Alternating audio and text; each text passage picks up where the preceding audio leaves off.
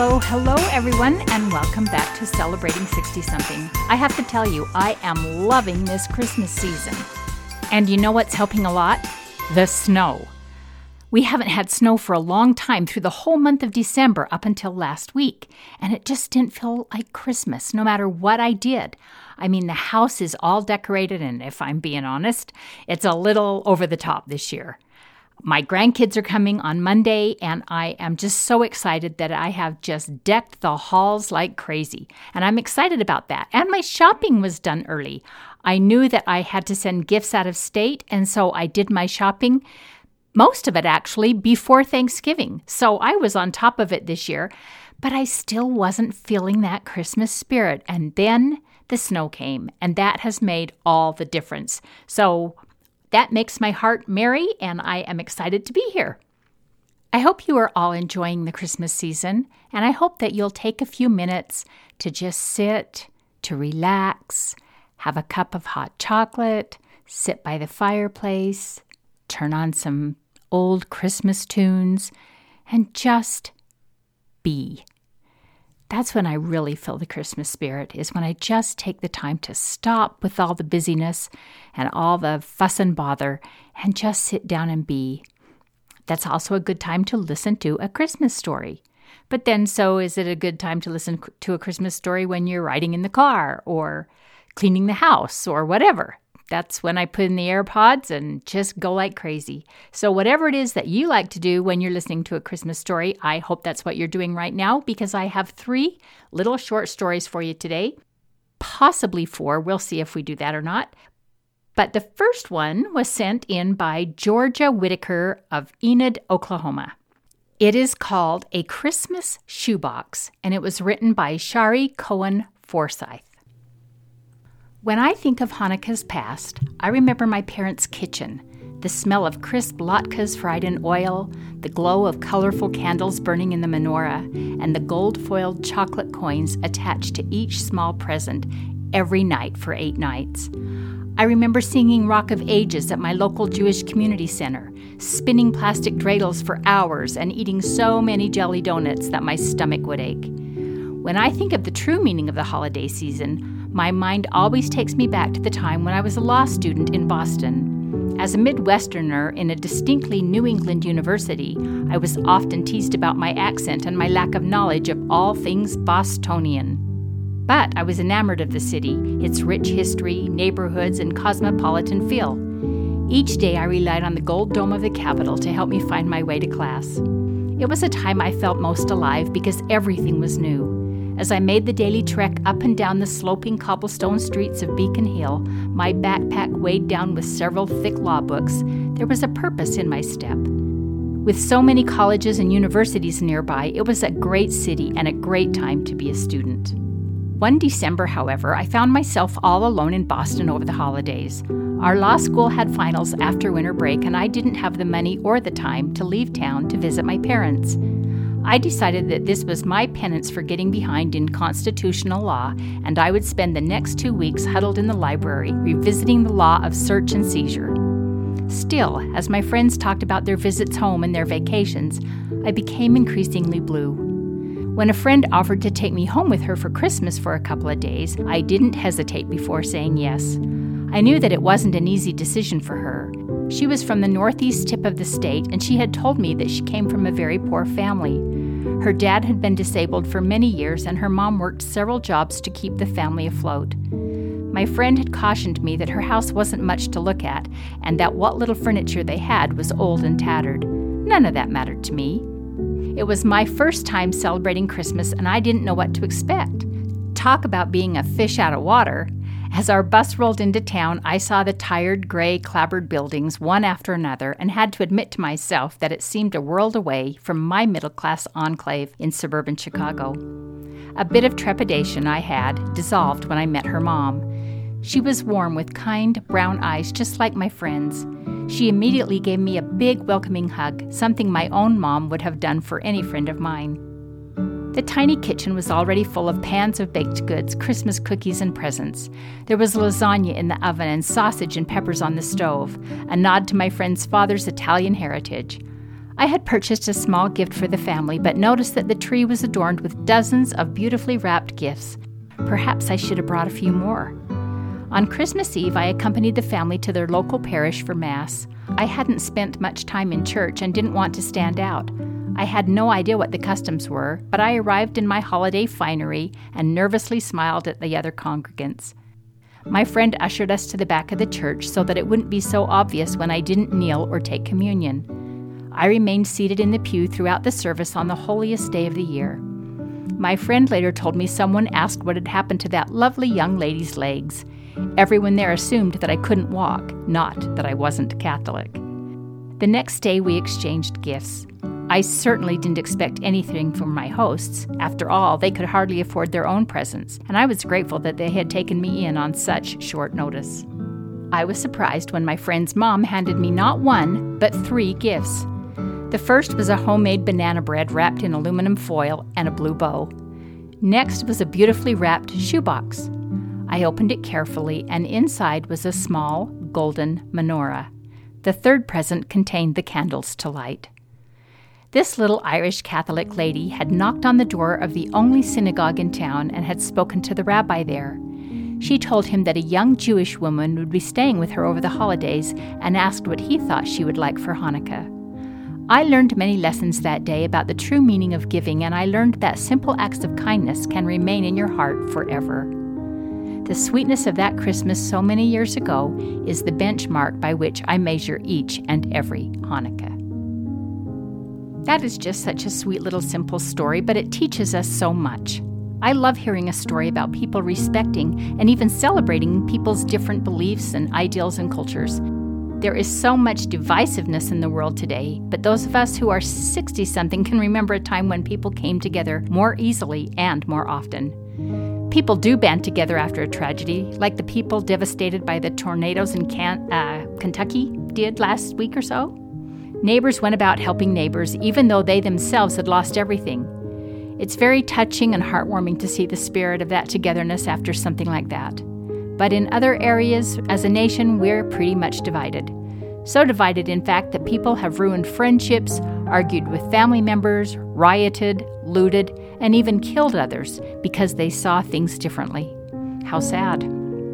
In my office, I have pictures of Jesus Christ. They help me focus on the big rocks, like I mentioned last week.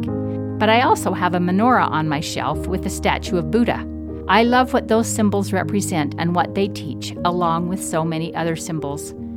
I hope we can try a little harder to be just a little more inclusive and find what we have in common instead of focusing on our differences this Christmas. Thank you, Georgia, for sending in that sweet story. Our next story was sent in by Anne Marie Briggs of Trenton, New Jersey. It is called Home for Christmas. I watched as a handsome young man came through the airport terminal late that night with self assurance and confidence beyond his years. He must have been the last person off the plane, which was so late in arriving that the terminal was all but shut down for the night. Perhaps he waited for the pineapple toting vacationers, some college kids, and the rest of us to disembark and clear out of the public areas. Or he took a minute to compose thoughts and feelings, or to wash up and look at his reflection in a mirror on the men's room wall. Wearing civilian clothes, he could have been mistaken for a student, a musician, or a junior partner in some law firm. He was none of those. He was a soldier coming home for the holidays. I was privileged to watch. Family members that included an anxious mom, a preteen girl holding a hand drawn welcome home poster, and a few other adults and children had been waiting for a long time. They were restless. A gentleman in a suit and tie waited with them. He wore medals of combat on his chest, and a VFW hat was on his head, an honor guard of sorts.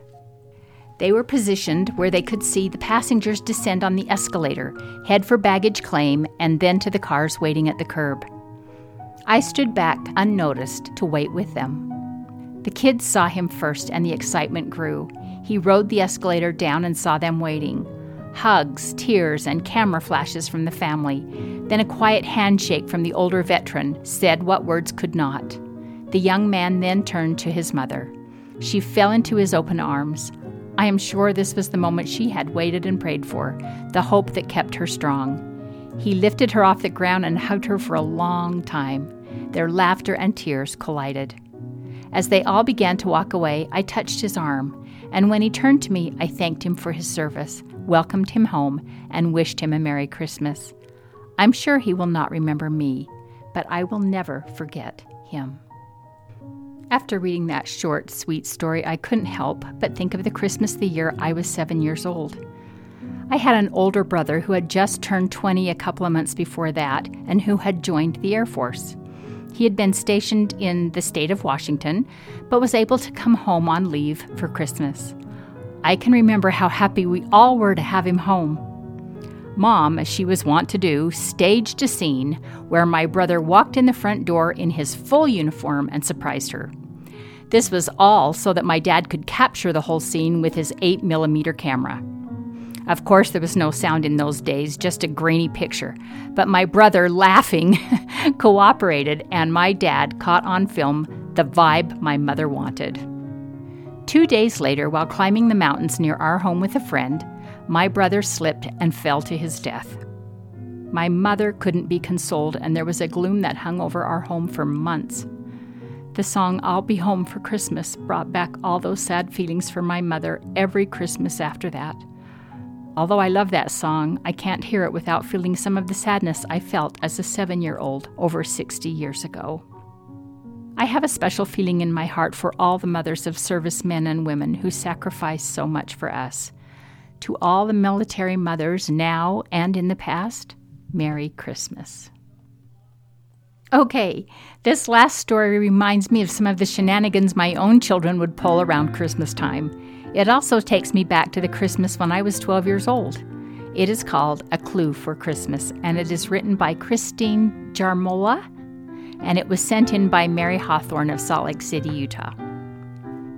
My parents didn't go out on dates, not even on their anniversary. Their once a year exception was to my mom's Sunday school class Christmas party. It was a major event for my mom, who would dress up in anticipation of the party and then regale people with stories about it for years after.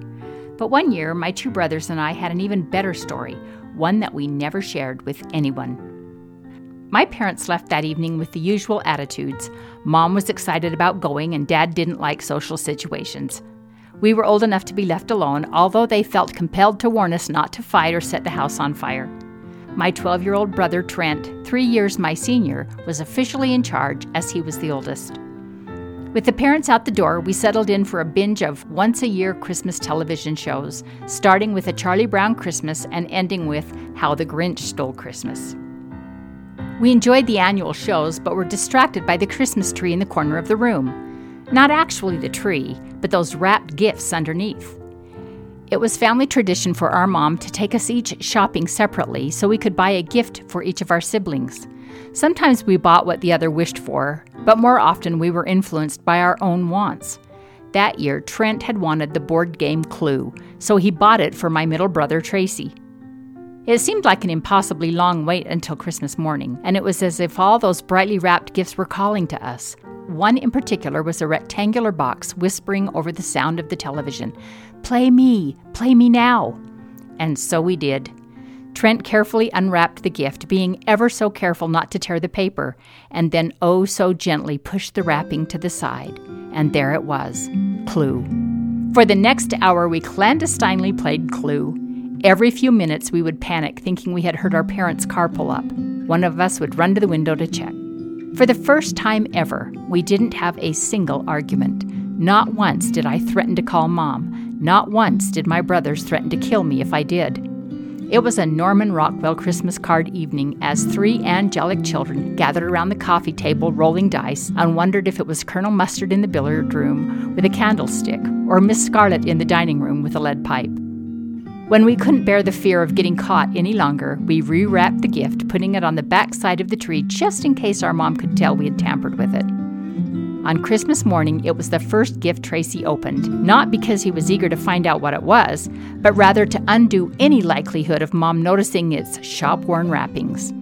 I'm surprised to this day she didn't catch on that something was amiss, as he gave the worst overacting, enthusiastic, surprised performance ever displayed for a board game. Forty years later, I have somehow inherited that clue game. While with my own children, whether the killer was Professor Plum in the conservatory or Mrs. White in the kitchen, I remember how long ago three co conspirators played all evening without a clue as to how special that Christmas together was. Isn't that just a sweet little story? When I was 12 years old, I was checking out the gifts under the Christmas tree.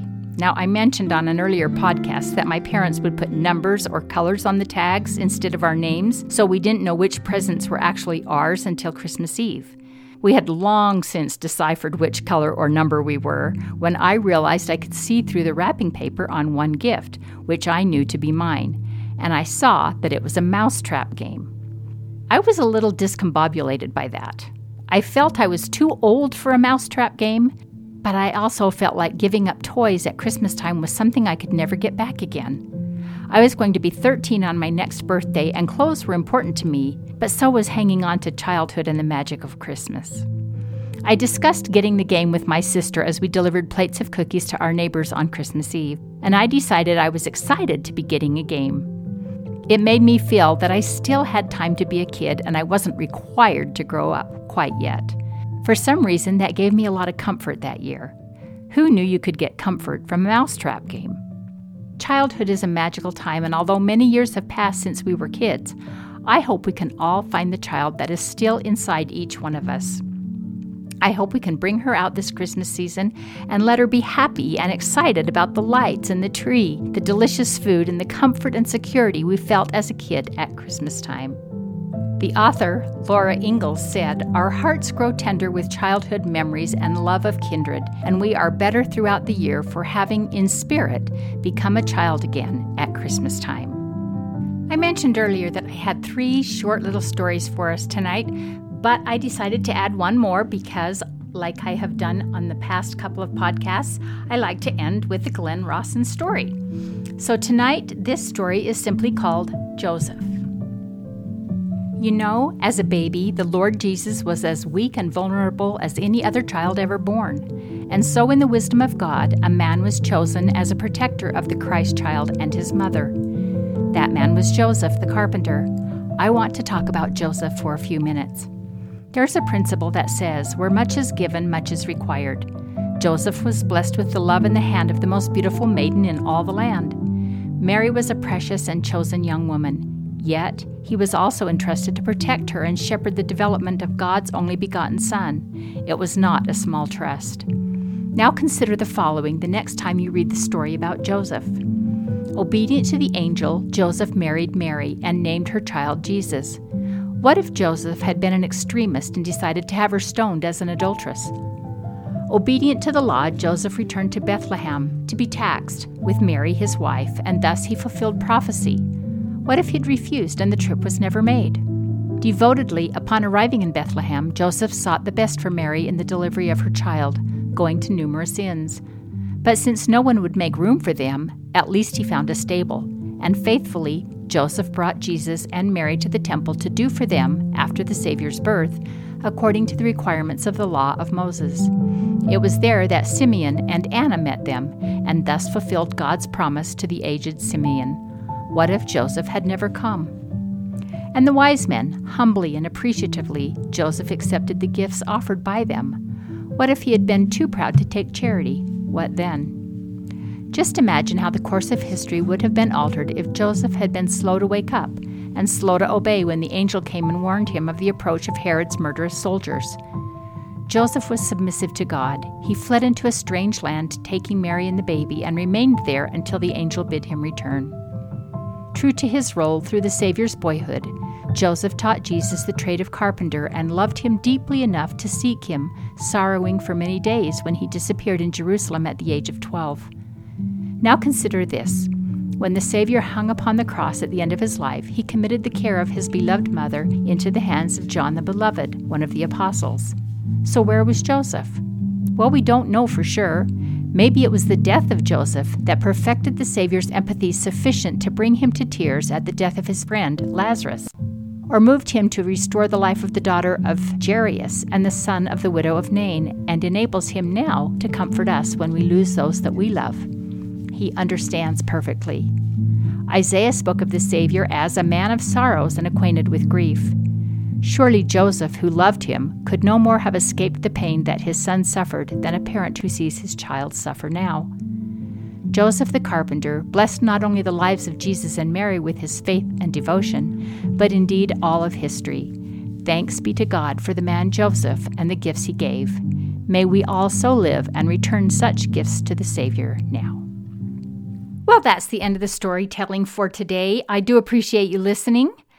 I also appreciate your comments and your suggestions, and we'll see after the first of the year if I can implement some of those. Well, I hope you all have a wonderful week. Again, I'm releasing a podcast on a Friday, but I hope that this coming week, the week before Christmas, is something really special for you and that you find that little moment to be alone with your own thoughts at this Christmas time and find the peace and comfort that this season can bring. That's all I have, and we will see you next time on Celebrating 60 Something. Bye.